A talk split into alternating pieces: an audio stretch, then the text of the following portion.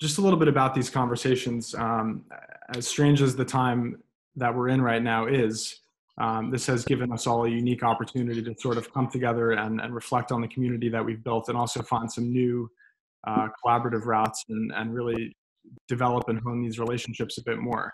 Um, last week's town hall, I think, was a culmination of um, a, a, massive shift to this this new Zoom uh, world that we're living in, um, and we're going to do our best to make the most out of it during this time until we're uh, back to whatever the new normal is. So we're very excited to have everyone here. Um, the, the, main purpose is besides getting to know each other, but also to uh, facilitate a lot of collaboration in ways that perhaps um, some of us wouldn't have thought of otherwise. So today, as I mentioned, we're going to be uh, welcoming a, a, software company that's dealing with supply chains, um, a hemp farm in, in New York, and a, uh, a refugee um, operation facility and, and nonprofit that is helping people in Greece right now, um, especially with COVID 19 testing called uh, When We Band Together. So, those are the three presenters that we're going to hear from today, and then we're going to move into um, a, a, brief tour of the Antwerp store, uh, followed by some question and answers. So, uh, with that, we're going to jump right in with uh, Juliet Barre, the Director of Business Development from Sourcemap. Uh, Juliet, thank you very much for, for coming today. We're very excited to uh, welcome you and, and also have your op-ed, which is now live on the Canvas website, and we'll, we'll be distributing that after the call to everyone. But um, please start us off with answering a few of our questions here. Where are you and how are you doing in this strange time? Uh, what you do and how you do it, some predictions for the future of your industry and your practice, and then any ideas uh, moving forward as we sort of bring Sourcemap technology into the Canvas community. So um, we'll, we'll, get started there. Thank you. Sounds good. Thanks. Thanks for inviting me. Um, very excited to to start working with you guys. So I'm right now in Wilmington, North Carolina. I'm usually based in New York City in the East Village, and our office is downtown. But um, as some of you, I think I escaped the city to avoid getting stuck in my tiny apartment. So living with some friends, we rented a house in um, in North Carolina, and I'm doing good. We're good, doing good.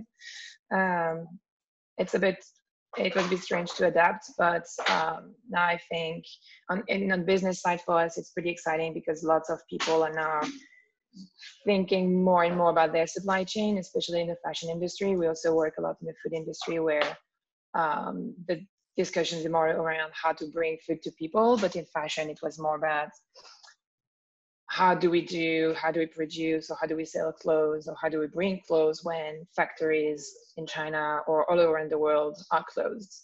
Um, so uh, that's, those are pretty much what we've been working on and, and talking to a lot of people. And what do I do now? Uh, so I'm on the sales side. So basically answering people's questions on what we do, and I'm happy to. I can show you what exactly we do, and I can share my screen if you if you want to show yes. you um, examples. Yeah, uh, no Please. problem. Thank you. And uh, also as a company, trying to uh, be a leader in in so basically maybe presenting Sourcemap very quickly we do software visualization supply chain visualization supply chain discovery. So we work mostly with big groups that don't know where their pro- products come from. They know the factories, they maybe audit the factories, but they don't know necessarily where the leather coming from, where the cotton is coming from, uh, and all the intermediaries. Not even talking down to the farm, we, we go down to that level, but even the intermediaries. And um, so we help with all that. And we also help with uh, traceability. So it's one thing to know more or less which factories and which farms um, you're using. But after that, we go a little bit deeper and go down to the exact transactions, exact uh, shipments to make sure there is no fraud. That can be counterfeit or um, other kind of fraud that we can talk about. Um, we do that on a private, very secured platform that our clients are using, and we don't share that data.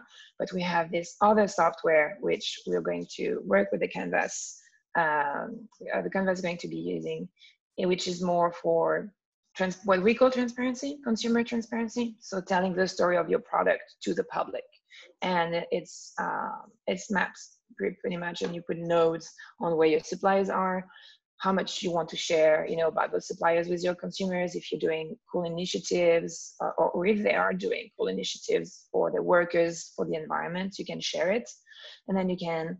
Uh, share those maps on your websites and uh, put a QR code on your on the tag of the label. Uh, you can put it uh, on social media, etc. So really trying to engage your consumers um, on transparency, how products are made. Uh, we want transparency to be the new normal. That's kind of the goal for us at Sourcemap. Um, and we're here to, to help with the kind of the dirty work that big companies needs to do because they don't know uh, and bringing that to, to, to consumers. What we know is for smaller brands is sometimes a little bit they have big challenges, but it's a little bit easier because you have less products and you have more usually a say on what kind of material you want to use. So it might be easier for you guys to uh, actually just create those transparency map and engage your consumers on this. Um, so that's what the company does. And on my side, I'm more on the sales and marketing team. So everything before the clients buys it, uh, explaining how it works and uh, trying to also find the right clients. We're in a space where we're lucky enough that lots of people want to work with us, but we also trying to choose which client we want to work with. Um, so it pushes us as a technology company in the right direction. Um, I don't know if you want me to jump and show now, Devin, what we do, or if I have to, I, I should answer the questions first. That would be great if you want to jump into how Sourcemap works and, and sort of how the brands will be able to utilize it to really tell their story. Sounds good. Uh, let me share my screen then.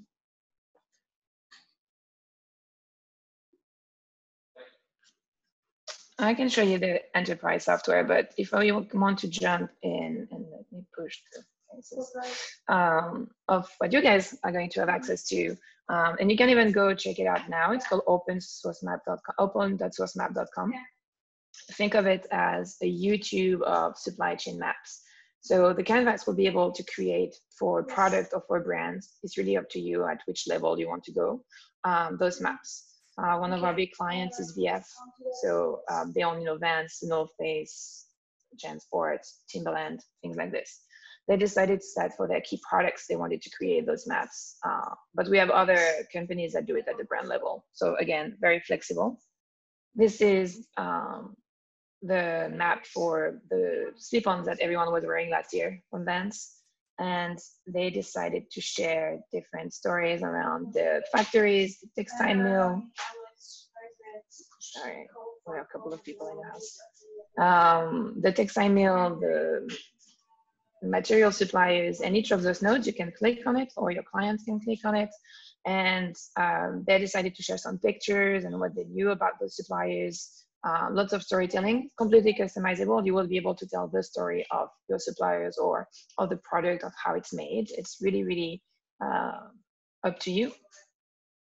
And um, you can also share those maps on social media. You can share this with an iframe on your websites and uh, or link this URL uh, to a QR code. So uh, if you also have like videos or anything really you want to tell about your products, it's, it's very flexible in terms of, and I can even show you um, if you don't want to or if you don't know, you don't have to put the arrows. We have, for example, Hershey's uh, with the Reese. candy. Um, is sharing more about the cocoa supply chain. And in this case, they work a lot with like uh, schools in Ghana and Cote d'Ivoire and for those um, health clinic, okay, here we are. They shared what they're doing with the school, not necessarily a link to the supply chain per se, but that's things that they're doing. Okay. So if you're participating, I mean, I know you're not like this massive company have this huge program on sustainability, but if you know that your suppliers or that um, you're working with some artisan uh, that are doing cool work, you can definitely share it on those maps and uh, and then share it with your consumers. And to give you an idea, if we go back to, to VF on how they at the moment do it, uh, how do they share that? If you go on their website, Google Traceability Maps, you'll find it. And for their key products, different kind, they have the maps. They don't do it for all their products yet. Um, I think they're just choosing what are either the best sellers or the of the the product that are bought by more like the Gen Z kind of uh, uh, consumers uh, because they think it's it's the one that they're the most interested in. And we did maybe you've seen some of those maps. We did some kind of uh, marketing around um, the Timberland uh, yellow boots last year. No, I'm not. I'm supposed to be watching a presentation. I want to not look like I'm looking, but I'm going to talk to you. while- Tina, I, I, I believe your microphone is. Thank you. um, so yeah, that's that's the part that we do. That really we want to work with the canvas to try to bring um, the, the brands that are on the canvas to you know give them more visibility. We're also very happy to kind of uh, we have a newsletter of professionals that are really interested in what other people are doing. So we'd love to once you have a couple of maps uh, on open to also advertise and like tell all the cool works you guys are doing. So that's kind of how we wanted to work with you. I don't know if you have any questions so far, I mean, or if we take the questions at the end. Thank you, Julia. Yeah, we're gonna we're gonna try to loop back to the questions at the end. I know that you uh, you have a limited time, but I think we'll we'll start the questions with you once uh, the rest of our presenters go. Sounds good. Thank you. Um, maybe that's just the, the last piece that Sure. I wanted to show you is the enterprise software. So that's more the work we do behind closed doors um, because 90% of our clients don't want to be uh, transparent or they want to, but their legal departments won't let them. Uh, but just to show you what we do, it's a bit more analysis. We help them when they have lots of data to visualize it on maps, but also on the network, and often see for them where are the gaps. Um, we help, we invite their suppliers to respond to questionnaires when they're missing some data, especially on who are their tier two, tier threes. So tier two would be the indirect suppliers, like one level uh, down, and tier three would be the, the next one. Uh, and when we visualize that, and I think that's, you know, talking about COVID a lot lately, uh, what we do have is uh, a link to uh, the John Hopkins Coronavirus Research Center, and I have to zoom in to see it. And so every day we update those kind of risk heat maps, and we have other uh, risk heat maps. But in terms of the crisis right now, it's which countries are the most, you know, hit by um, by the coronavirus, and which co- country are shutting down. And so we're able to map the supply chain, and if you know where your suppliers are, you're able to see the impact it's going to have uh, based on where they are in the world. So um, that's one thing we've been doing a lot for our clients that already map their supply chain on the enterprise software. M- most of the time, they're more interested in mapping to know where deforestation is going on. Where is the deforestation? This is the tree cover loss, and try not to go into much detail, but um, tree cover loss in the, in the world. And for example, Timberland mapped their supply chain down to the cattle, down to the farm, to make sure that there was no leather coming from Brazil. And if it was coming from Brazil, there was no um, deforestation involved with the with, with the farms. So this is the kind of work we do behind closed doors. And when they feel confident that um, the information they have is true and that they know everything, some of them go to the transparency part, which is the open source, and tell the story. It's still still very hard for some companies to do that. And so why we're super inspired to work with the canvas is for us, more people are transparent, more it becomes a new normal, more big brands will also want to do it or will have to do it. Uh, and transparency, it's, you know, it brings accountability. So if something happened, if you're transparent, then everyone is accountable. And so we, we believe that it will drive positive impact, both for the environment and for people. That's kind of the logic behind behind what all, all what we do. Amazing. Thank you very much. It's very exciting. Yeah, no problem. So that's mostly what I wanted to share. I don't know. Um, I'm trying to see if I responded to all your questions. That's that's perfect, and I think we'll we'll loop back to you first once we uh, once we make our way through. Thank you, Juliet. Yeah, thanks. Awesome. So we are going to move on to Bryan of Eaton Hemp. Um, Eaton Hemp is an amazing company. They're the first company uh, licensed to grow hemp in New York in over 80 years. Uh, they are fighting the, the stigma around this amazing um, substance from Earth that, that has just brought on so much chaos and, and controversy. And they're doing it in a way that I think uh, really sets the tone for not just uh, fashion brands and, and, and brands making product of all kinds, but really in terms of transparency and, um, and, and just branding overall. So we're very excited to have you, Bryan. Please uh, tell us where you are, how you're doing, and, and all about Eaton Hemp. Yeah, well, thanks, and I'm really happy to be here. And Julia, that was interesting, and uh, hearing what you guys are doing too. I think there's definitely uh, ways we can connect. But um, we're a New York-based company. Uh, as of now, everything is framed through uh, the lens of COVID response, and so we have uh, left the city and we're in our upstate uh, dwellings. I'm in uh, town of Callicoon, and then uh, my partners Mark and Dan are upstate further north, about two hours in the town of Eaton. Hence the name Eaton Hemp. Um, um, you know, we're doing well. We've uh, we kind of saw the writing on the wall and, and try to build resilience into um, our model. So we had a bunch of redundancy redundancies in place for production and also for just setting up outposts for fulfillment. So we've been able to respond pretty nicely, which has been good. But um, you know, it's certainly some wild times, and and uh, change is is the name of the game. Um, but you know, I think uh, that also frames. Um, you know the time that we're in. I think that while this is challenging for everyone, there's also a great opportunity within this. I think there's a transformation that we're going through as individuals and as society. And while I'm not looking to downplay at all the severity of, of the situation and the illness and, and death that's happening, I think um, the more that we could see that opportunity and afford this as a chance for us to be more connected with each other, with our sources, our supply chain, with our service providers, farmers, and you know another thing, and I think this is a perfect example of it. I've seen how technology has been recalibrated in a nice way. People are using it much more intentionally and responsibly.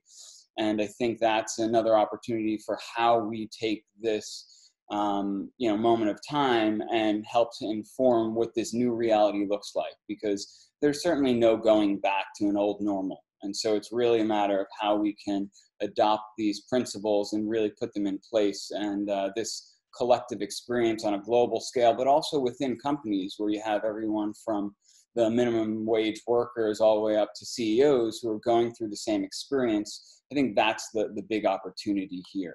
Um, so, you know, we're, I'm looking at that as an individual, but also as a company, we're, we're looking at that and really asking those, those big questions. Um, you know, we've been able to respond uh, locally in New York State by donating thousands and thousands of units of of food-based products, hemp-based food products, and uh, serving those that are in need at this time. And so, you know, it's been really interesting to see how how we can mobilize things in this time.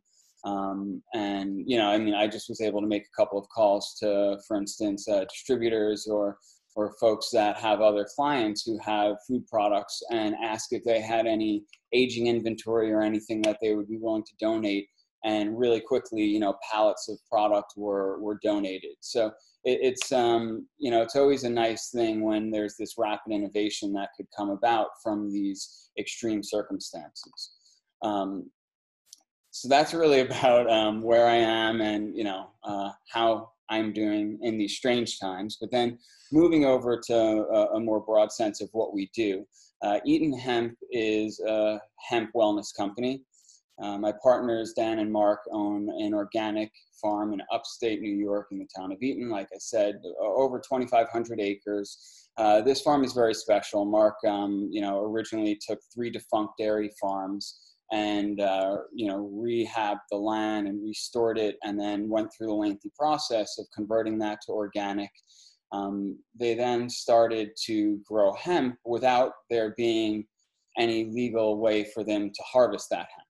Well, Dan comes from a government background and was able to work with the uh, with the policymakers to rewrite legislation and to really be on the forefront of legalizing hemp. And the 2018 Farm Bill did legalize hemp, but you know, in the U.S., I know we have people from around the world, and it might seem you know odd, but in the U.S um, hemp was classified as a Schedule One narcotic for a long time, and so there's a lot of stigma around it. There's a lot of misinformation. So we've really been um, doing a lot of work to unravel that and reconnect people with the power of hemp. Hemp is an absolutely incredible plant, um, both from you know areas of eating and, and medicine, but also to all other industries such as um, you know materials for construction and plastics and even fuel and then textiles. And so you know we we definitely see opportunity in all of these areas. We chose strategically to start with uh, the food and and kind of supplement space because it was the um, in that adjacent possible where people could accept that. Also you know infrastructure for industry needs to adapt for things like textile. I know we're talking to a lot of people in fashion so that's an important one the infrastructure in the U.S. is set up for cotton, and um, the the infrastructure needs to evolve. But as investment and and entrepreneurs are are really active and engaged in the space, it's getting there. But um, you know, for for where we are now, you know, we're first and foremost a values driven company, and reverence, stewardship, and transparency uh, drive everything that we do. And uh, you know, we didn't start this company saying, "Hey, we're going to get in the CBD space because it was this hot thing." We really looked at the plant and and we took a full year of just doing R&D and really exploring different applications for hemp. And you know, after deciding that where the market was, um, the hemp food made the most sense. We, um, you know, developed a line of um, hemp snack products from toasted seeds that we have, and then we also have a line of um, hemp squares, which are like baked granola bites. And then we also, um, you know, we're looking at the CBD space for a long time because we really believe in the power of CBD to regulate our health. And, and you know, ultimately, my mission and our mission as a company is to empower people to take their own health into their own hands. And so I see CBD as a great way to do that. Our CBD products, we have tinctures, we have um, topical salves, and we also have um, smokable flower. And uh, you know what we really looked at before we entered that space was making sure that we could do it in a way that lived up to our values and really honored um, both the plant, the planet, and uh, you know the quality of product. And so we waited for USDA organic to start certifying CBD products, and we were one of the first uh, USDA organic uh, CBD products to come to market. And that's a really important one in this case because hemp is a phytoremediation uh, plant, which means it pulls all of the good nutrients from the soil, but it'll also pull the toxins. So it was used in uh, Fukushima after the you know nuclear disasters. Um, it was also used in Chernobyl to help clean up that mess. So for us, you know, having that organic is really important. I'm not going to go too much deeper into that, but that that was one of the reasons why you know it was important to have organic and to have that transparency. And so you know the way that we approach it is really trying to inform folks about um, you know how to use CBD, how it works with the body's natural endocannabinoid system. Um, and so we take a, a, big stance on education. We've teamed up with different medical professionals and labs and and athletes that can really help to shine lights on different areas of this. And we're actually, uh, we've been doing these uh, informational webinars. We're going to be doing one with uh, the Canvas in a couple of weeks. So we're really excited about that. Uh, maybe we could send out the details for that in a follow up. But um, yeah, so, you know, these are some of the things that we do. And, and, um, and uh, you know, as far as that, the next question of being predictions for the future of our industry and practice. I've touched on a little of this. Um, you know, one thing for certain right now is that there'll be a lot of uncertainty. Um, we're really focused more on our agility and ability innovate and rapidly respond than we are about looking into that crystal ball.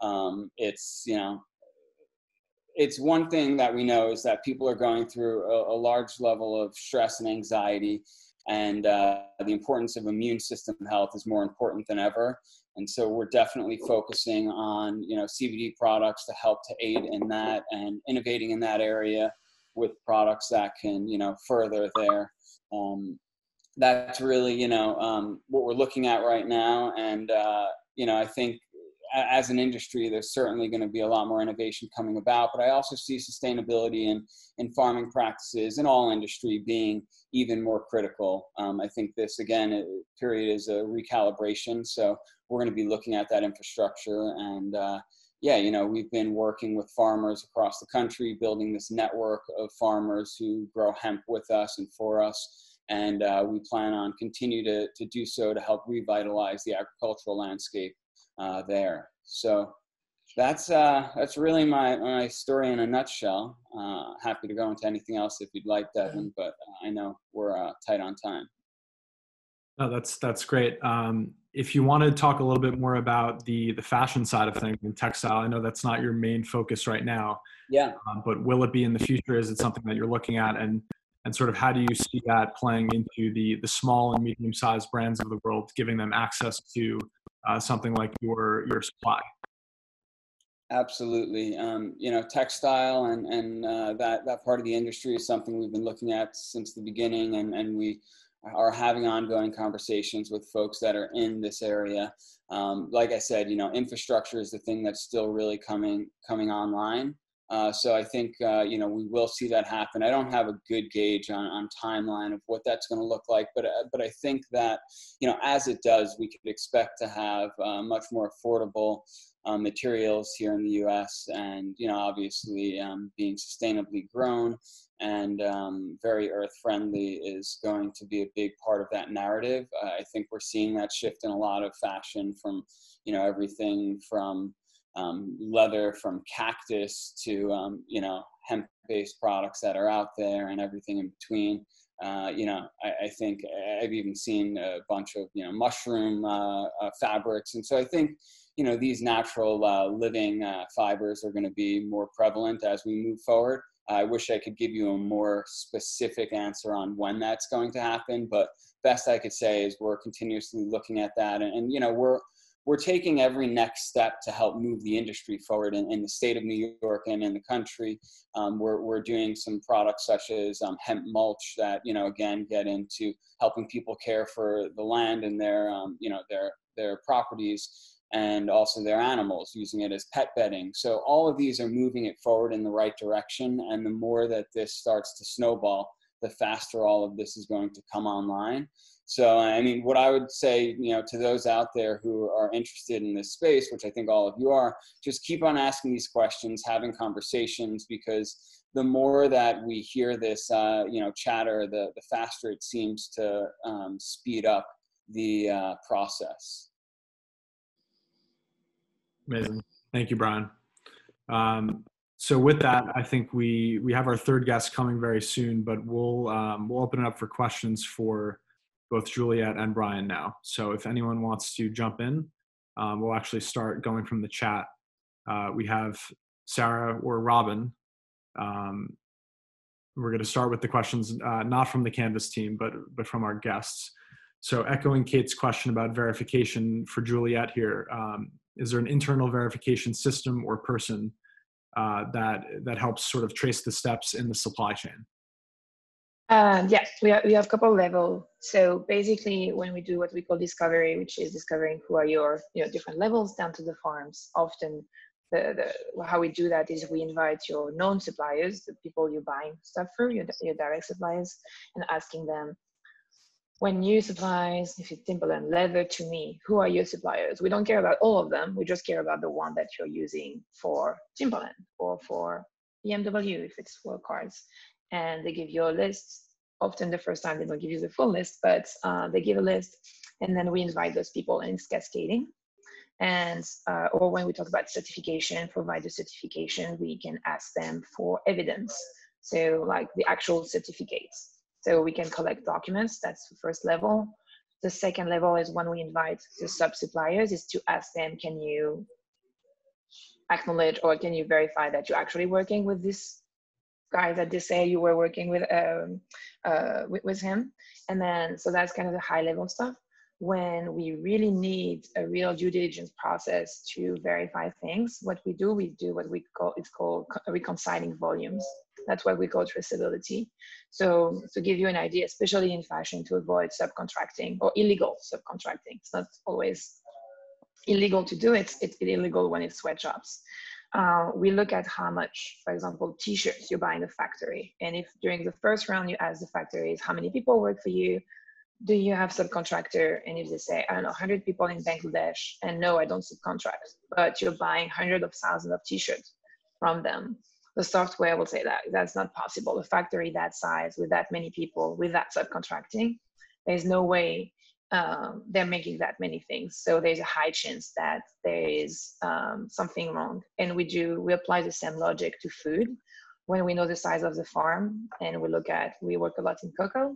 So how much the farm is saying it's producing, but we know it's not possible. There's a high chance then that it's selling cocoa from illegal farms that are potentially in a protected area or something. So we do reconciling, we reconcile volumes for any kind of things um, mostly, to be honest, it's used not so much yet for social, so like subcontracting and sweatshops. It's mostly used for certified products, responsible down, uh, certified cocoa, because there's a premium and there's often a high risk around these commodities to be attacked. Canada Goose is a great example. Like they try to have their own standard on down and on fur, and lots of NGOs found out that it's it's not good enough and it's not actually certified or it's it's done in, in terrible condition for animal welfare. So they're being attacked on this. Our clients, uh, the North Face, really wanted to avoid that at all costs. So they invested in traceability and this kind of verification to make sure that whatever happens, they're sure it's certified, it's sure it's done in good condition. If they're ever attacked, they have the proof to say, no, no, we're verified and we are like super backed up with data. This sort of brings me to a, a question for both you and uh, and Bryan. Obviously, a big part of the hemp situation is the regulation around it, the tracking, the traceability, and, and making sure governments um, can sort of follow what's happening. Is there any potential for collaboration between a company like yours and, and yours, Bryan, where um, you're really opening the network, you're, you're being very transparent about where everything is coming from, how much is being produced? Is that something that could be useful for uh, for for more businesses getting set up in this industry? Yeah, I definitely think it, can be. Um, it's it's very interesting. Uh, you know, like I said, uh, transparency is one of our core values, and it's it's critical. I mean, you know, on every one of our products, there's a QR code. You could you know bring pull that up and it takes you right to our third party lab testing and you know gives that full clarity. We were also looking into ways to blockchain the product to really give full um, you know full look at that. The other thing uh, juliette that i'll throw out there that i'd be curious about is one, one of the challenges in the hemp industry is not just um, legally getting it through through one channel but it's that there's this um, this fragmentation of there's the state and federal level, but then you're also dealing with things such as you know payment processors online and then you're dealing you know so that's the bank part of it. And then you have things like social media where their policies aren't necessarily aligned with the law. And so there's a lot of nuance and challenge to navigate and and those can be very debilitating especially for small startups no, yeah, definitely. And uh, we've seen it for us because we have lots of European clients, and there's this uh, GDPR law, which I never remember exactly, but it's about data privacy. So basically, uh, we need to collect, for example, especially when we go down to the farm in Ghana, Cote d'Ivoire, India, we need, if our clients are Europeans, we need to collect consent uh, from those farmers to uh, share some of their personal data in it because the big brands are like oh we want to do training we want to know how many female farmers are you know involved but this is uh, private or personal data. So how do we um, manage all this? And, and that's real real questions. Um, we i mean the people that designed the software um, really actually had in mind and we really we have a very similar technology than social media, weirdly enough, even though we don't uh, necessarily uh, share it publicly, most of the data we have. It's just because supply chain is changing all the times and regulations and how people call their supply chain or how they build their supply chain is changing every uh, all the time. So a bit like a social network. So that's how we designed the software. So we can adapt to those. But yes, we, we do have uh, encounter those kind of issues sometimes. And it's very true that for smaller brands uh, that don't have like a uh, five lawyers in their team to check all the new regulations and all the new things, it's, it's very, it can be very challenging. Uh, sometimes, definitely. Uh, what we've seen on the transparency side is that they've usually are less shy to share and be transparent, while, for example, VF, we've been working with them for a while, but the first transparency map was ready in 2017. It took them a year internally to make sure to, to actually publish it. because they were so afraid, legally speaking, of what does that mean if we say that? What does that mean if the an NGO see that? And and and actually, transparency was, from our experience, always been rewarded, even though maybe not 100 or 100 percent was accurate by the time it was published. But being, you know, engaging on those issues, it's always been rewarded by by the clients and the NGOs and the, you know, just the, the communities. Amazing. Thank you, Juliette. Um, so we're going to make a quick pivot now because we're we're now joined by uh, Zoe and Xander Schultz of When We Band Together. Zoe and Xander, can you hear me? Okay. Yeah, we can hear you great. Amazing. Great to finally see you guys.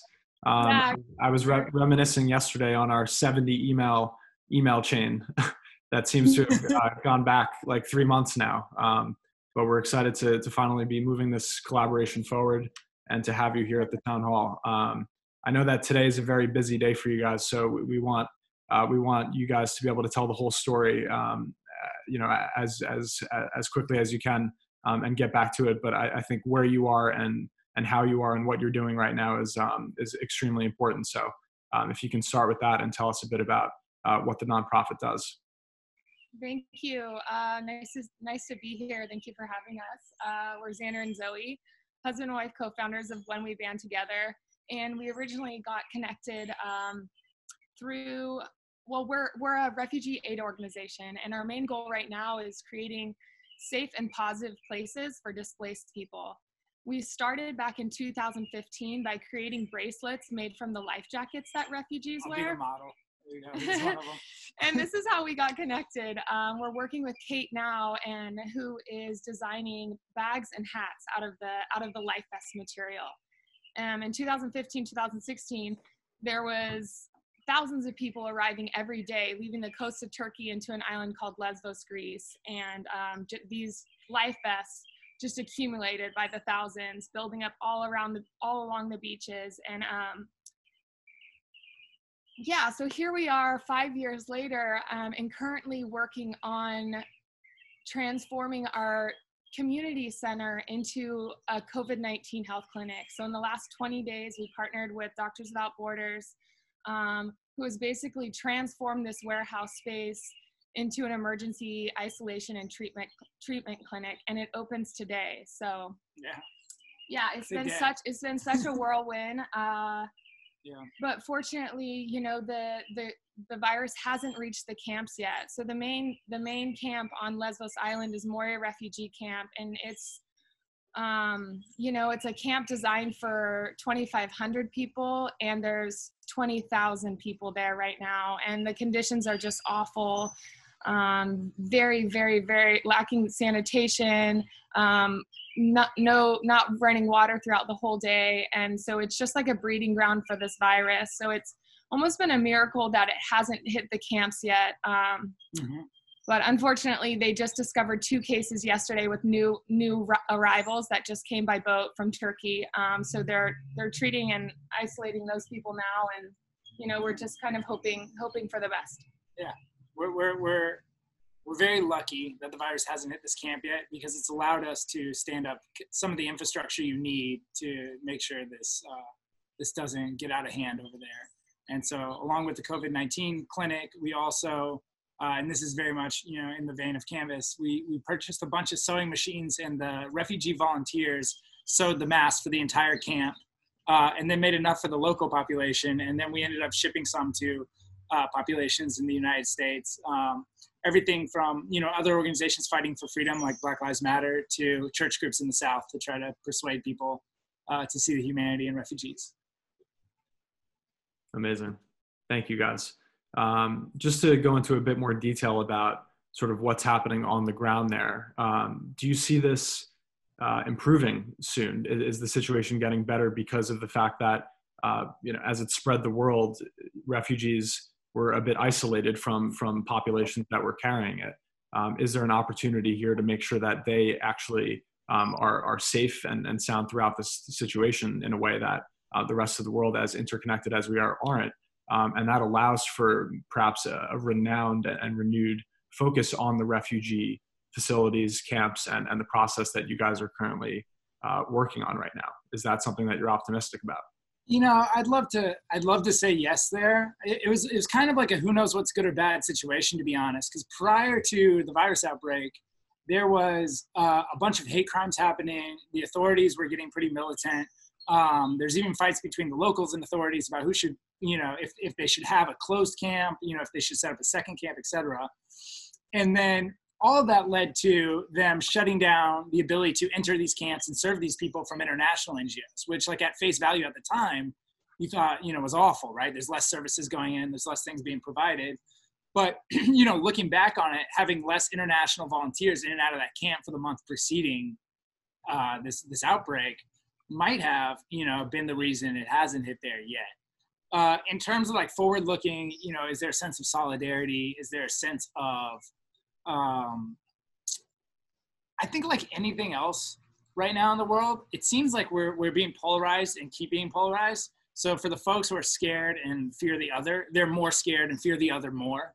And for the folks who, you know, but other people are seeing that and being activated more and leaning more into service and being more civically engaged.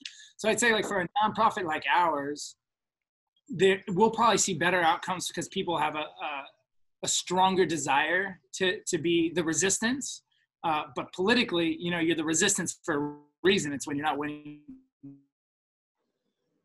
politically, and so politically, um, it, it's to be to be seen whether you know we can actually do the things that that need to be done, which is win elections and get people elected that you know believe in providing asylum, believe in humane conditions, like all these things, and aren't using you know immigrants and refugees as a scapegoat, you know, for some problems. And so so I, I can't like I, I don't know if anyone can speak to politically where we're headed right now, but um, but I do see more and more people feeling like they want to be activated and a participant in this moment in, in helping marginalized people. Right.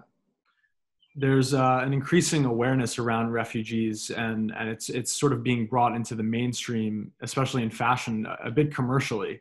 Um, I'm wondering what you're thinking of that. Obviously, we're about to launch a collaboration where uh, we're balancing bringing uh, bringing this product uh, to to a wider audience, telling the story of when we band together, um, but also making it accessible in a way that supports and gives back to all the all the parties involved, all the stakeholders. Um, there was a recently a huge runway show in, in uh, I think it was Florence at at uh, Pitti Uomo. Um, what do you think of this and and sort of refugees' position and sort of the um, is it ever used incorrectly? Is is the situation sort of politicized in a way uh, that you feel being on the ground is completely unfair and sort of actually counter to the movement, even if the intentions are positive? No, no, I, I don't think. I don't think. I think attention is is important here. You know, I, I say if anything, what I'm most worried about is um, this falling into the landscape of all the other injustices that become just the the, the you know par for the course. It becomes the new norm you're like, oh, yeah, we, you know, in Europe, sometimes you have camps of 20,000 people where people don't have running water, right? That's like people are astonished when they see this place and can't believe they're in Europe, right? This is worse than refugee camps in, you know, in Africa, in the Middle East, you know, a lot of places. We, we have people that we work with that have been all over that say it's the worst camp they've seen. Now, right now, it's being talked about as the refugee crisis still, and you know, and that framing helps but uh, you know we're, we're far along now right like we're a little disappointed we, we, were volunteering there at the height of this thing to see that the camp kind of looks the same. And that's not due, you know, at the time when we were there, it was kind of acceptable. You're like, look, this is all happening fast. We're trying to get things set up quickly. Not everything's going to be efficient. Not everything's going to be perfect. But five years later, you've had some time to invest in better systems. And so um, that's been intentional, that lack of investment. And and like the longer it goes on, the longer the resistance side of it, the people who are fighting for the crisis kind of taper off over time, you know, in terms of fighting for like systemic justice versus like get, getting involved in just the nonprofit world. Now, to your point about the fashion industry and like other types of awareness in the private sector, um, it's always helpful when you have a symbol, right? And this Life Vest has truly become the symbol of the refugee crisis, and and that's a um, that's a strong starting point, and uh, hopefully we can be part of the solution that facilitates bringing this tangible connection to this crisis. And when you when you hold this material, when you feel it, and you reflect on someone put this on themselves or their kid, not knowing they're going to live through this journey. There's been over 5,000 people have drowned on this short journey. You can see the other side. If you, you know, if you've been to the Bay Area, it looks like six, looking at six Oakland, miles. You know, and so someone put that on, knowing knowing that danger, how bad must it have been for them? These aren't these aren't people that are trying to invade your country. You know, the, the risk they take. So the more we can get people talking about that, wearing that, getting their community to ask questions about that, the better. And I think fashion has a huge role to play in that. Amazing. Thank you. Um, with that, we're going to open this up a bit to, to questions. I know Xander and Zoe, you guys um, didn't hear from Juliet and Bryan, but um, I think we'll start then with Juliet's question for you. Uh, Juliet, if you want to give a, a bit of background um, and then go right into the question, perhaps just so that I have some context Sure. for, for what you do. Sure. So, um, hi, I'm Juliet. So I work for Sourcemap. We're tech companies, and we we've been trying. We are also, you know, um, trying to to bring the purpose of transparency to fashion brands, to to, to all that. And we encounter this. I think it's an NGO as well called Techfugees. Basically, yeah, I was wondering if you were guys were working with them. We're trying to work with them to build a platform where we can bring transparency to all the camps and to all the initiative, cool initiatives that are out there for specifically for refugees and trying to bring that to more people so they can get more funding, but as well to get more collaboration between different NGOs and initiatives. And we're just curious to uh, see if you guys were, were working on it Yeah, with them or not familiar with Tech Fugees, but that doesn't mean they're not on Lesbos. no, the process of shifting from a kind of uh, a grant maker in a lot of ways when we're selling these bracelets, et cetera, too. We've hired our first couple employees on the island. We rented a property. We're now boots on the ground. So I think we're still, we know a lot of the organizations, but we haven't mapped the entire island like that. Um, I'll say though, I'll say this, look, our model is to rent properties and warehouses in these spaces and then stand them up as resource centers and community centers for this community. Mhm. So we, our model is one of partnership. We're partnered with MSF on the hospital, and we'd love to bring, you know, computer programming, computer literacy, and all those to the island. Like, the cool thing about our organization, and the sad thing about the situation is everything's needed, and so Mhm. people can lean in whatever they they want. And the fact of the matter is, if you step, set up these intentional spaces that these people have access to, there is, you know, teachers and educators and coaches within this community already and there's lots of NGOs that are happy to bring in a person or two. Uh, Yeah. You know, we can't make the commitment to, to rent an entire space and don't have the people on the ground to do it, but they can bring in a person or two and you know some equipment and set those things up. So we'd love to collaborate with them. You know, even with Canvas, we bought a bunch of sewing machines for that mask, you know, that mask initiative, and like it'd be great to have a workshop out there, you know, for the refugees to be you know making fat you know making clothes and understanding how to how to be involved in the garment industry and uh and that as well. So like we're really we're really look our organization is called when we band together. Like the whole thing's supposed to be collaborative. So so we're open to all collaborations. Yeah and we found like we found it's just it's just about exposure. If you're looking for you know support out here in the west we're that's what we're just trying to be the bridge for people out here to just shine light what's happening over there and about all the talented people and just all they all, they really need is just some resources to get up and running and um, you know if we can bring exposure and and bring that a lot can happen just as I look at the Zoom right now, we're joined by people from I think over ten countries, um, all different fashion design backgrounds and, and processes. So uh, we're going to make sure to include Zoe and Xander's information um, in, in the recap so that everyone has an opportunity to connect with them and, and, and explore um, any collaboration that that might be possible. So. Um, Xander and Zoe, thank you. I know that you guys are short on time. You're very welcome to stay as long as you can. Um, we're going to open it up for questions for everyone. So, um, with that, ev- everyone is uh, welcome to sort of just jump in. Um, so we'll, we'll give it a, a moment if anyone wants to, to begin and, and get us started. Uh, well, I do have a question for Xander and Zoe. Um, have you gotten an idea or sense about how this, how the entire COVID-19 situation, uh, you know, obviously putting a lot of stress on the um, monetary policy of a lot of EU countries, how will influence government spending or resources going to uh, refugee aid and asylum? you know I, I i'd be lying if I, I said i had a good sense of that i think we're starting to build an advisory council that is higher up the chain than us in terms of like having those conversations being in the european parliament understanding that. Um in, in a sense for us it's um in some ways it's irrelevant because we got to do the work either way no matter what happens. It's it's i don't think there's a future where all the gaps are filled anytime soon. Um but there is like probably a scary potential for for more gaps to go unfilled. Um you know, and so, so, you know, we can't really do anything other than, you know, hope, hope that that's not the case and, and hope people lean in. We've seen already when new boats arrive, um, they've been quarantined on the edge of the island for two weeks and not brought to the camps. Um, and the policies, the actions, I don't know if they're policies, I don't know if they're codified, but the actions by immigration uh, and border control have been really intense for the couple months preceding this. Definitely on the Turkish border and in the ocean where they were turning a lot of boats back. There was a video of uh, one one guy on a border patrol boat trying to pop a refugee boat. And so we know the policies in Greece have turned more nationalist and you know so if there's a reason to cut cut the budget you know if they can point at something as a reason to cut the budget i imagine you know refugees are not a high priority in terms of like what you what you continue to fund Mhm. How, how is that situation evolving uh, on the Turkish border? Because it was quite a big item right before uh, COVID started. Um, also here in Belgium, we were looking at it closely, but um, I haven't heard much about it uh, in this moment.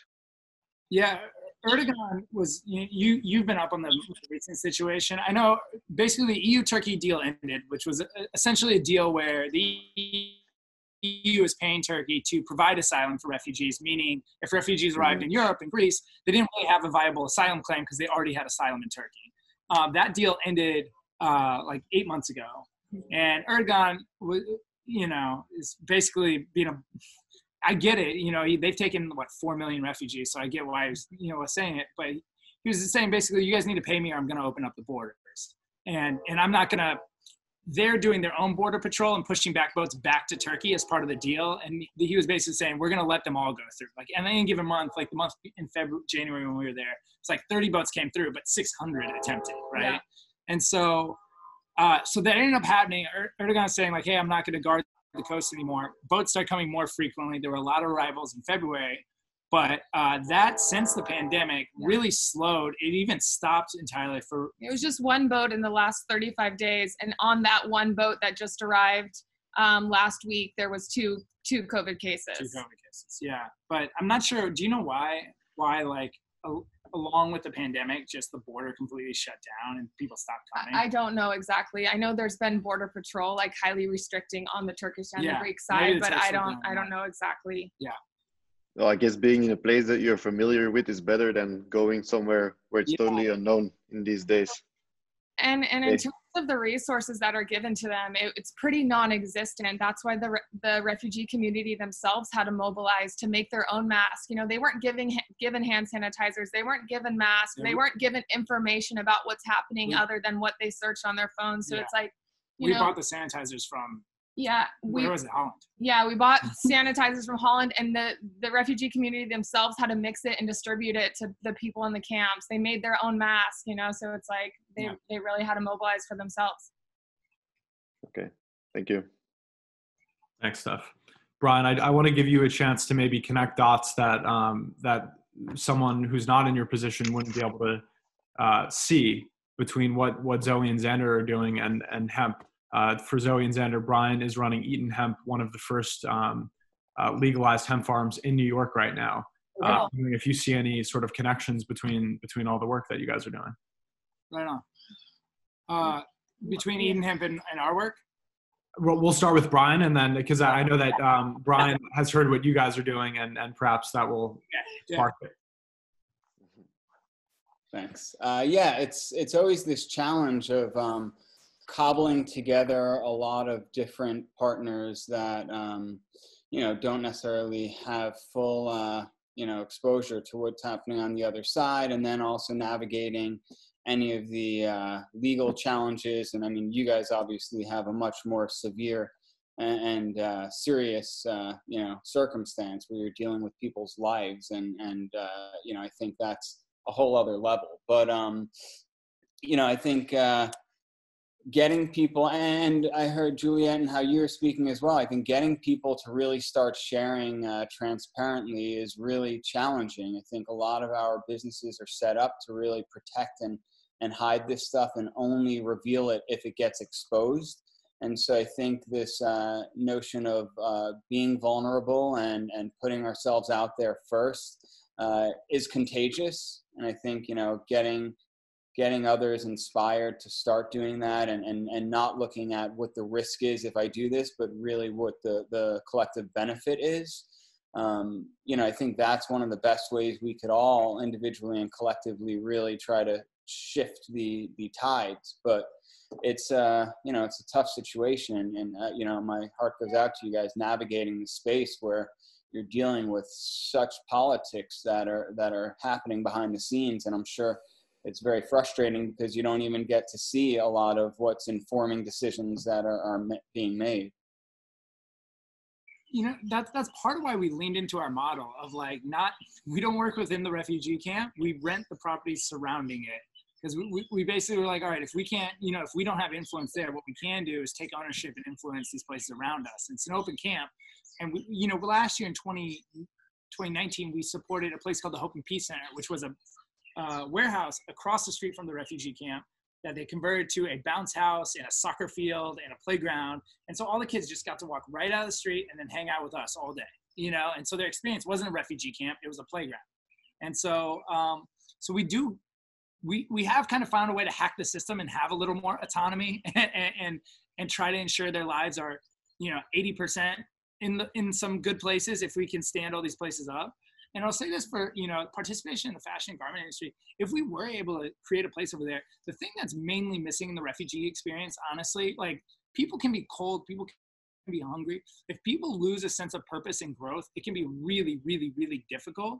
So having simple things that people can work towards and build a skill set around is absolutely massive, especially something as tangible as making clothes, which they also happen to need at times. And so um, we don't have the know-how and the industry expertise to figure out how to do that. But I know standing up something like that would not be all that expensive, and it would give so many people a sense of purpose, a sense of dignity, and then you all can probably figure out how to connect the dots in terms of like, can that now become a, also a source of like revenue and commerce? You know, that's we, we don't know how to do that great. We sold some mm-hmm. bracelets, but but you know we're, we're no by no means experts in the fashion industry, and so um, things like that make all the difference in the world for these folks. Thank you, guys. Yeah, I love hearing that you guys are empowering the, the refugees to take on these tasks internally. I think that's something that's just hypercritical, both for their their psyche and and you know staying positive, but also it's you know infectious. That spreads, and and people then start you know uh, locally figuring out how to solve challenges that are happening on the ground. So kudos there. So one common theme I think between all of our presenters is uh, transparency and, and traceability. Um, Juliet, can you speak to a bit about how perhaps Sourcemap and technologies like it would be able to sort of increase the um, the amount of insight that the public can have on both something like hemp, where it's coming from, and also something like refugees. If you know we're we're working on this collaboration now with When We Band Together, um, how do we make sure that the the people that are producing the garments are um, getting a you know a, a swift return uh, from whatever commerce is coming out of that. Um, Zoe and Xander, what you know what what role can you be as the intermediary there, and how do we make that publicly accessible, like a like a library that anyone can um, enter and, and and very easily understand exactly all the, the moving parts of, uh, of a complex system like this. Sure. Well, we we uh, you know, Sourcemap, we're known for our maps, even though we do we do many things, and we found that maps were a very intuitive, easy way to explain how things are made. And people don't. I, I think most people, and and here, you know, uh, I think you're all pretty well educated on fashion. Um, you know how many you know different people are involved in just making one product. I think most people don't understand that um, and perhaps you know I don't know anything or almost anything about hemp. So so how you know how this product is made, um, you know what the different steps. So we that's how we use the maps for, and we make them public. So can people actually you know discover things themselves and kind of uh, uh, use that. And and it's a, for us it's a great way because you can share pictures, you can share videos or stories or initiatives or how things are made and just educating and bringing that to the public. Um, that's really what we wanted to do. What we've seen is even though people start to be transparent, even in our experience, I don't know if they're shy or I don't know why, they will, very few will put it on the tag of a clothes. That you could, you know, just scan the QR codes, or um, it's not on the front of their website. So I think there's lots of, you know, opportunities there to bring it more on social media, for example. Um, but yeah, we, we're happy, and, and you know, open is it's called open, so everyone can can use it. Uh, happy to to collaborate and try to bring those issues to to other people. I think we we have the tools, the technology. It's it's how how we put it in front of people and people know that it exists. That can be sometimes challenging. Thank you, Juliet. So with that, we'll we'll open it up one more time for for any more questions from brands and and guests. I have a quick question for Zoe and Xander. It's nice to finally meet you guys, like Devin said, after all the emails and and back and forth. But we obviously have this pretty great group of very motivated people to get involved in things and to really try and make differences here. And we're going through a really difficult time as a planet right now. Is there anything that we as a group of people can do to try and support what you guys are doing in Greece? Can we send supplies? Can we do anything to try and help people who are obviously being very kind of set aside during this whole crisis? Yeah, a hundred percent. There's there's so much to be done. Um, you know, right now our primary focus is making sure we pay the rent and utilities at this hospital, so these people have access to that service. But with that said, you know, especially considering the expertise here, one thing we do have access to, as we've spoken about, is a million plus life vests that have been discarded in Lesbos too. And so if people have ideas around using it as a source material, I know we talked to people like Bionic Yarn who use ocean plastics to create a fabric and talked to them for a while about like, hey, do you think you could source, you know, use this as a source material or partial source material and tell a story around that? We don't really, you know, we started those conversations. At the end of the day, we didn't know enough about how, how to get deeper in those conversations. Um, and then uh, and so so I think there's a bunch of ideas around there in terms of like access to the source material, the rubber boats, etc. Um, in terms of like what might be easiest for your crew and just you know being able to use those materials to then both drive awareness and send resources back to the to the island. We love those types of partnerships. That was kind of how we were born, you know, as out of out of those types of partnerships. And then also, you know, you'd be amazed at um, how little money it takes to stand up something really, really awesome. Like this hospital, rent at this hospital, you know, which is pretty significant in size, is three grand a month. So it's costing us three grand a month to rent out, you know, a, a giant lot that has six giant uh, mm-hmm. Doctors Without Borders tents and then two warehouses uh, that can serve, isolate and serve a lot of people. And so property is not that expensive there, and a lot of times property is what's needed. And so if you have something you're passionate about, if you're passionate about education, if you're passionate about fashion, if you're passionate about you know sports, and think you can you know fundraise a bit, we can do something pretty pretty exceptional together. Mm-hmm. Um, so I'll leave it at go ahead. yeah, both of those things definitely. Um, but then also pre-COVID and then post, you know, we get some more understanding around this. We lead tri- trips back to the island, so so people can see like firsthand our work. You can, you know, we can we can go to the community centers that we create. People can share their gifts. Like for example, we had, you know, we have a, a wrestler friend who's like created a whole workshop around that, and um, it's just a way for to to really raise awareness and bring it and create exposure. And then it also you know helps the local economy that was really devastated by this crisis who um, you know who's been trying to deal with it and navigate it for the last five years as well. Yeah. But anything i mean using the material we were so stoked with you guys because like you said there's a million vests and they've just created they've just been piling up in landfill. Um, the mayor's excited for us to do something with it. He's like, great, you can do whatever you want. you, yeah. can, you can have them all. Just let me know what to do. All of the vests and boats were sold by the Turkish mafia. And a couple years in, they found out that many of the vests were counterfeit. And there was no way to know until after they would actually soak up water like yeah. a sponge instead so of repel be. water. So they couldn't be reused, yeah. which is why we wanted to like cut them up and make something new of them. But um, yeah, they're just a, a true symbol over there. Well, we're we're so excited to continue this collaboration with you guys, and my uh my when we band together bracelet actually returned to the sea. Unfortunately, um, it fell off when I was actually when I was swimming a few months ago. But I have to say there is there is a real connection when you when you can touch and feel something like that and it's very powerful so just my my uh awe and appreciation for what you guys are doing and the way that you've um put it into a context that people can really relate to i think it's really incredible Yeah, thank you. Yeah, grateful for the partnership for Oh, sure. And we're and we're two normal people. Like we're not, you know, we, we didn't we were actually looking for a wedding venue in Greece when we were started and and you know that's how we got involved. So like you know, I, I think it is helpful that you know we, we we look and sound like people who don't necessarily have like a vested interest in this and, and we're just trying to do something good for you know a group of people that's been you know largely forgotten. So yeah, thank you. Thank you, guys. Um, once again, we'll we'll leave a moment for any further questions from anyone, and then I just want to say, while we have Juliet here, everyone will be um, having the, the opportunity to load their supply chain onto Sourcemap. The Canvas team is going to be doing a demo with the Sourcemap team next week. So in about two weeks, we're going to begin that process of moving um, the data that you guys want to provide to us onto the Sourcemap software uh, and really creating a, a visual map and supply chain where um, all of our guests and our and the people visiting our website can see how your clothing is made. So it's it's a really amazing opportunity. I want to thank you again, Juliet, for uh, making that possible. Then I have a question for Juliet. Um, does I apply? I mean, I'm, I don't know if you have any experience working in the jewelry industry. Uh, it's, yeah, the software doesn't Oh, care which supply chain. Yeah, yeah. Sorry, I think it's like super loud in my guys around. Spook them.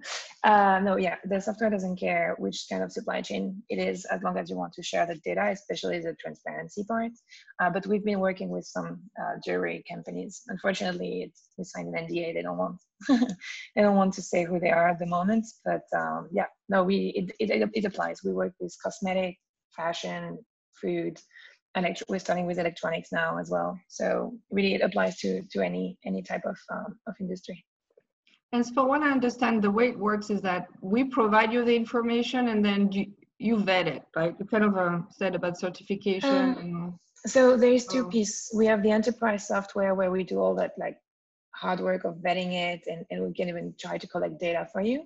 Uh, and then there is this open source map, which we, Devin was talking about, which is more if you already have some of this information that you want to share with your consumers, that you can already put it out there and then link it and put it on your website or link it to a QR code or put it on social media. So it's Mhm. kind of and, and it's, it's separated on, on purpose for security reasons because one is public facing and the other one is more um, just you know meant for you and may- perhaps your in, in, in your company. Um, so to avoid any security breach, we we created two different software. Mm, Thank you. No Okay. problem. We did have uh we did have one more thing to add. We for, we forgot. Look, we're looking for a new bracelet design too. Like we made these as two complete novices, where we're just basically tying the tying the uh, bracelet together with a magnetic clasp. It's it's not one size fits all. And so like any experts out there that can help us think through how to how to take this material and easily make maybe something that's a little more unisex. It's not quite as as big and um, that that more people can buy with confidence. We think the sizing probably stops a lot of sales and a lot of people from buying it. And so, uh, any help on that front too? We, we, wanted to throw that out there. Well, Xander, we the, you know this is a very small um, portion of of the community that we've built, and we have some amazing designers on right now. Um, it would be amazing to see everyone's perspective and take on what a bracelet could look like. And you know, we, we were talking internally the other day about we've kind of become a bit of like a nation state of small and medium sized brands. We were talking about having a flag Yeah, um, where where basically every brand would would be able to design something um, but it would be sort of an internal design prompt where we're all working on the same thing and there would be 150 different um, end results and i think the the life jackets with the abundance that you guys have um, with those it would be an amazing start there and and uh, you know 150 brands from around the world six continents the the, the amount of um, information sharing we can do from that would be amazing i don't know if that would be of interest to anyone Yurak, um, and Kai too, all the brands that you're working with. I'm, I'm thinking about how amazing that could be. Um, just an idea, but we'll. and not uh not not just in design but also simply in the efficiency and the maximization of the actual resource Mm. like and not to mention the distribution at this point um i think that's a great idea Uh, a trifecta question for everyone. My name is Robin, by the way. Uh, Bryan, I was somehow thinking. So I oh, I kind of remembered overhearing this conversation on a flight between people that were talking about the properties of hemp and how they're useful. Have you guys considered getting to the scale where it can actually be used as construction material? Because I've heard the properties of insulation and resistance are absurdly amazing compared to how they've been historically documented and replaced by very shitty materials in normal construction. For Xander and Zoe, uh, at some point you made a very touching comment, at least to me, where you defined the lack of investment in these camps as being intentional. I was hoping that maybe, if not just clarifying it from the ground, maybe give us your perspective as to why you think that's happening. And I know it's subjective and personal, but it is important, at least to me, to understand how that's possible. And then lastly, for Juliette, I was wondering um, if ultimately the objective of Sourcemap's is to seek transparency, and yet the idea is that most companies are unwilling to be transparent until it's necessary.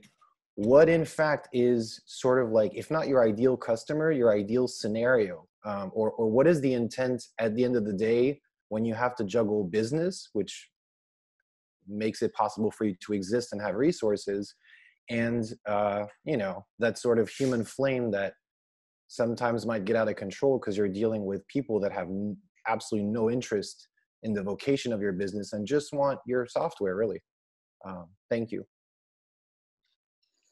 all right, I, I, guess I'll start that off. We'll go in order. Um, so, so yeah, Robin. Uh, as far as construction materials, I mean, look, hemp is it's not only uh, the most nutrient dense, uh, you know, food source, uh, plant based food source on the planet,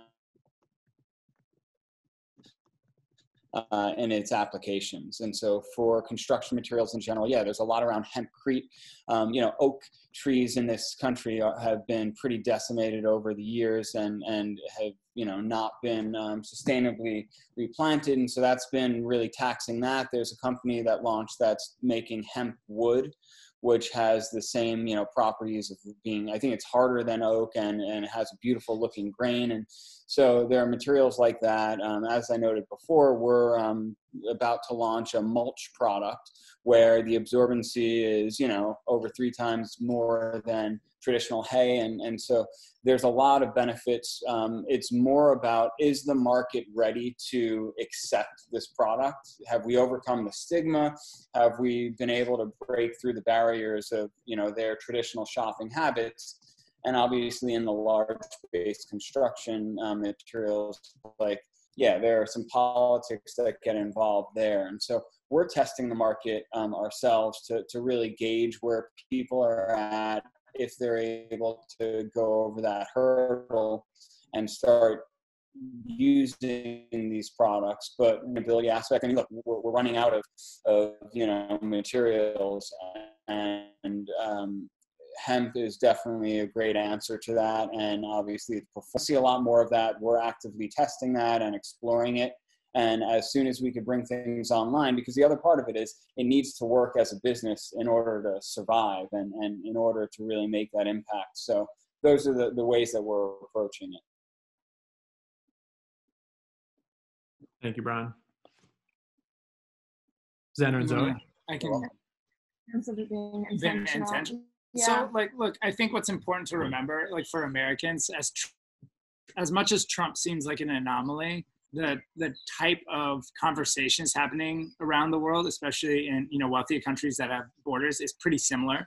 Um, and so, a lot of Americans are familiar with what's happening with our you know Me- Mexico border, where children are being separated from their families, and you know people are being held in really really uh, terrible places. And so, you know, with the hope of the, the strategy, uh, which is ill-founded, is um, that it's going to be so bad people will stop. Word will get out that don't go there. They'll take your kid. It'll be awful. You know, you'll be stuck in these places. You might die in them. So don't even go. It's not worth it.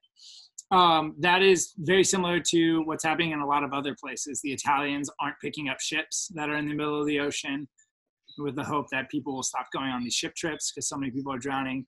And uh, the Greeks are making it hard to get to Greece. And if, when you get there, you know, the refugee camp there is not great and it's very very um, there's a complete lack of transparency on how to move forward. You can't tell when you're going to move forward so people are stuck living in these tents not even in the camp in the olive grove next to the camp for a year two years plus at times. Um, and yeah and so so i think that's the hope is the word gets out. Don't go through greece. Don't go through lesbos um, in the same way we have it on our border. Uh, you know i don't think they can say it out loud but that's kind of what the guy ran on in the same way trump ran on the mexican border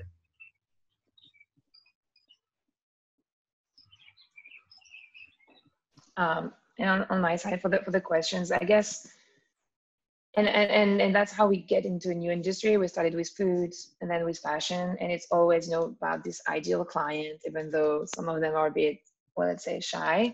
Um, it's having the ideal client for us is the big brands because there is the money leverage they have that starts this kind of let's do transparency. In food it, for us it was mars which six years ago they said we're going to ask all our suppliers about where the cocoa come from and we're going to benchmark them and give back that benchmark to them not publicly but to them. And we're going to buy more for the ones that are more transparent.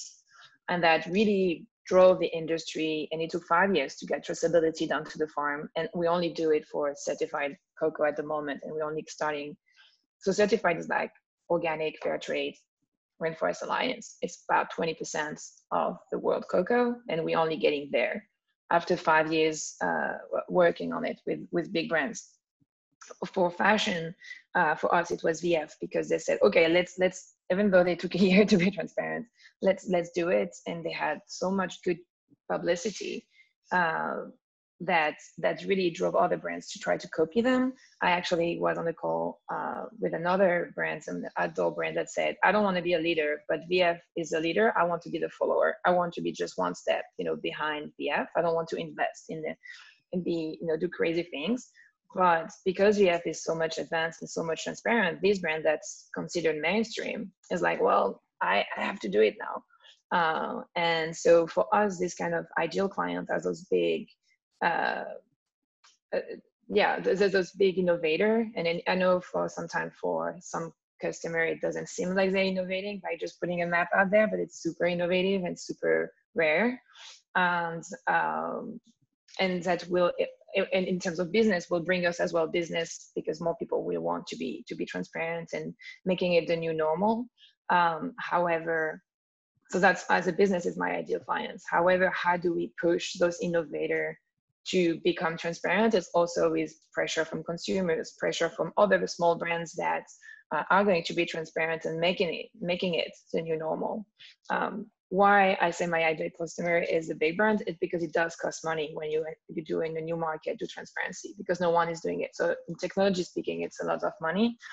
And what we and so so they are the one that can, you know, um, invest in it. And also what we found with another fashion brand that did it with us five years ago, we managed resource wise to do it with them, but they got stuck by now we know everything and we know everything that's wrong, but we're so small that our buying power, it doesn't leverage. Like we cannot change our suppliers. Like uh, the suppliers will say, yeah, we maybe do, I don't know, subcontract, but uh, if you're not happy with us, just go elsewhere. And and and this, the, the brand being very small couldn't really afford to do it. So what they did was very smart. They said, okay, for every new suppliers, we're going to vet them with this new process of transparency. But for the current suppliers, there's not much we can do.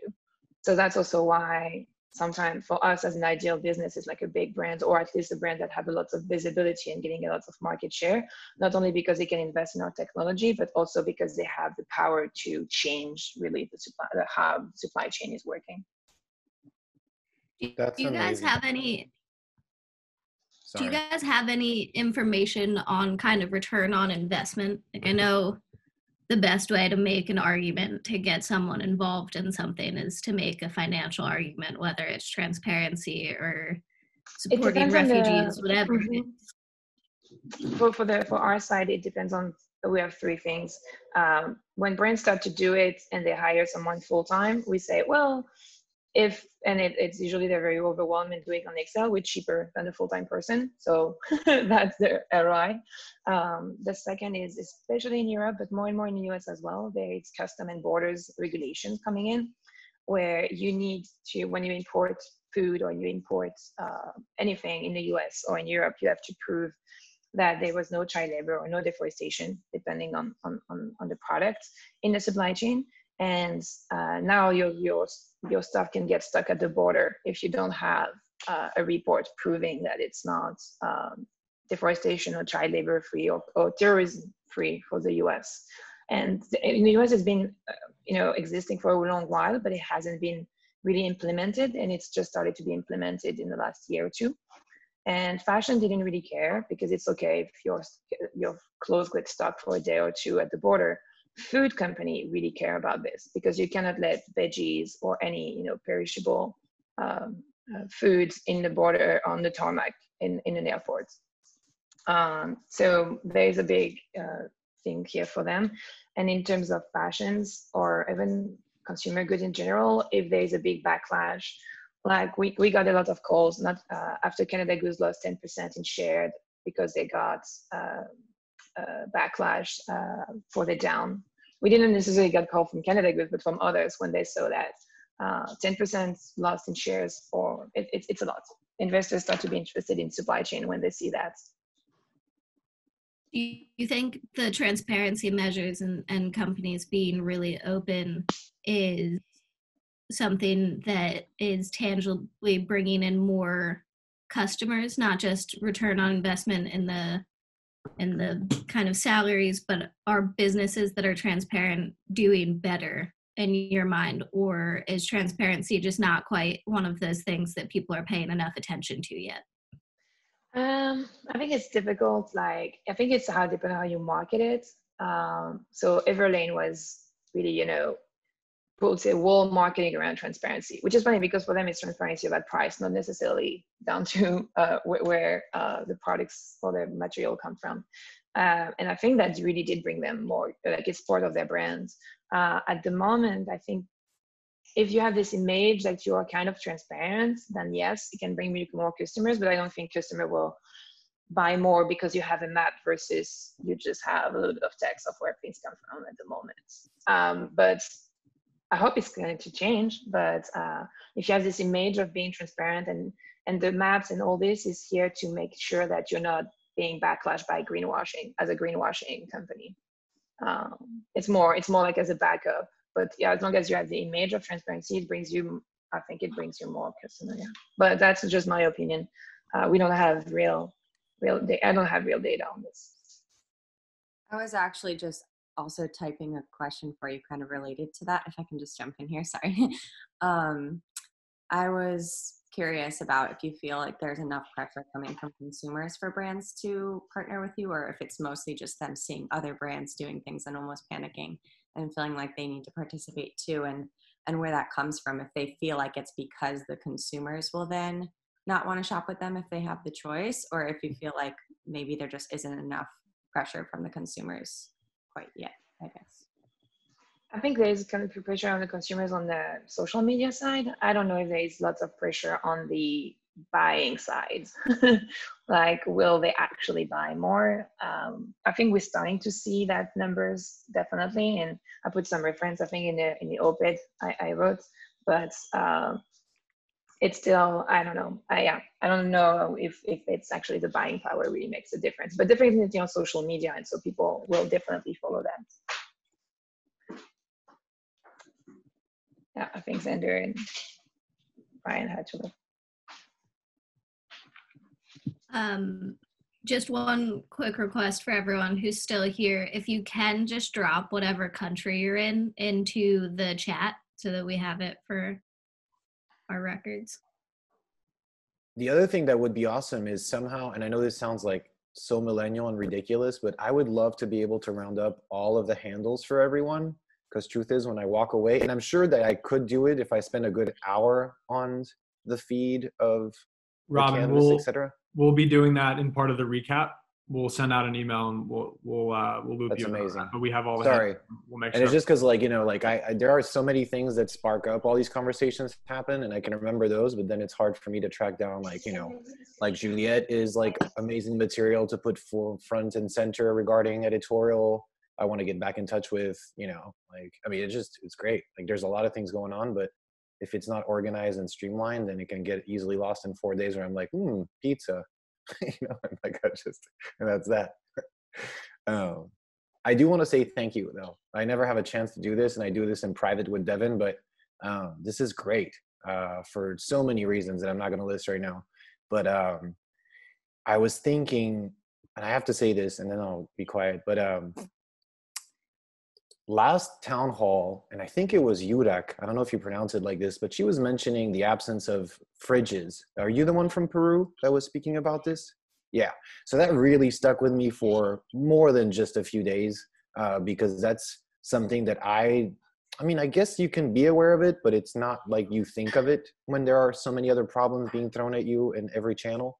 Um, and so I realized the importance of this roundup is not just efficiency and business and logistics, but also a very important human component to understand what is happening on the four corners on the planet and to keep in mind struggles are relative, really. Um, and I don't mean that for yours or that of your people, but contrary to mine, where literally I'll hear people be extremely upset about not finding eggs and flour.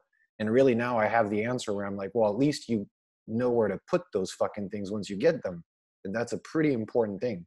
Um, on the other hand, in all the answers I just got from everyone, it's incredible to me that it's like, uh, e- even in speaking to Bryan, um, there's this weird thing where it is alarming how many hurdles exist, but it is incredibly amazing to have this collective of people under um, Querencia that have so much knowledge on these things. Like it's like all these answers that these people gave us could totally be fluff and PR and make us feel super good, but they weren't. They're actually informed, knowledgeable, layered answers that can then be taken and actually actioned, which is incredible.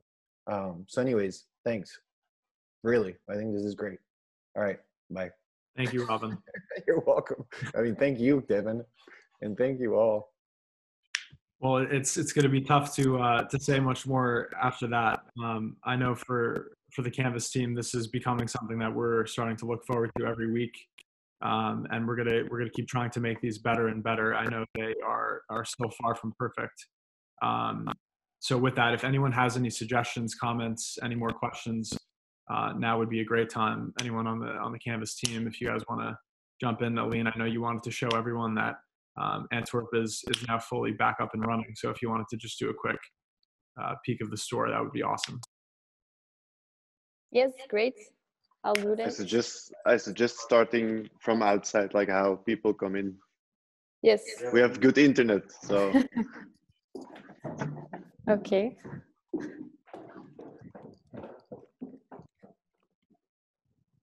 So this is the canvas from the outside.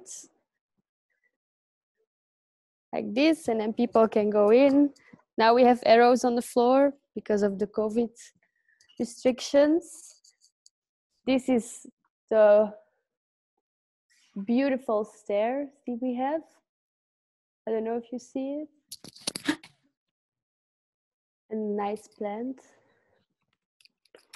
Some racks.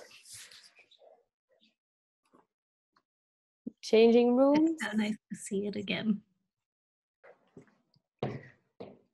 And on the first floor, we have uh, a bar with tables. But right now, they're full of clothes because we can't use the bar. It's over there. We're not allowed to uh, give people food or drinks right now. And then we have one more floor.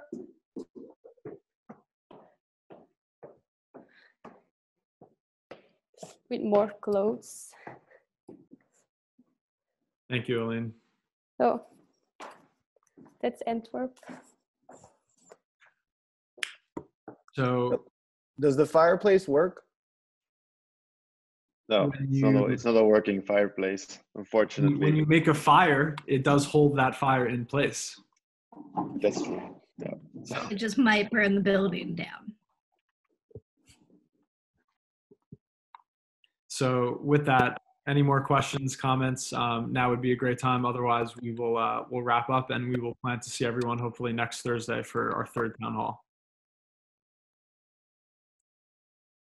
thank you guys so much for coming this week, and it's it's been great to catch up and see everyone's faces. Make sure everyone's doing okay. Thank you guys. Great. Goodbye, Bye-bye. everybody. Take care.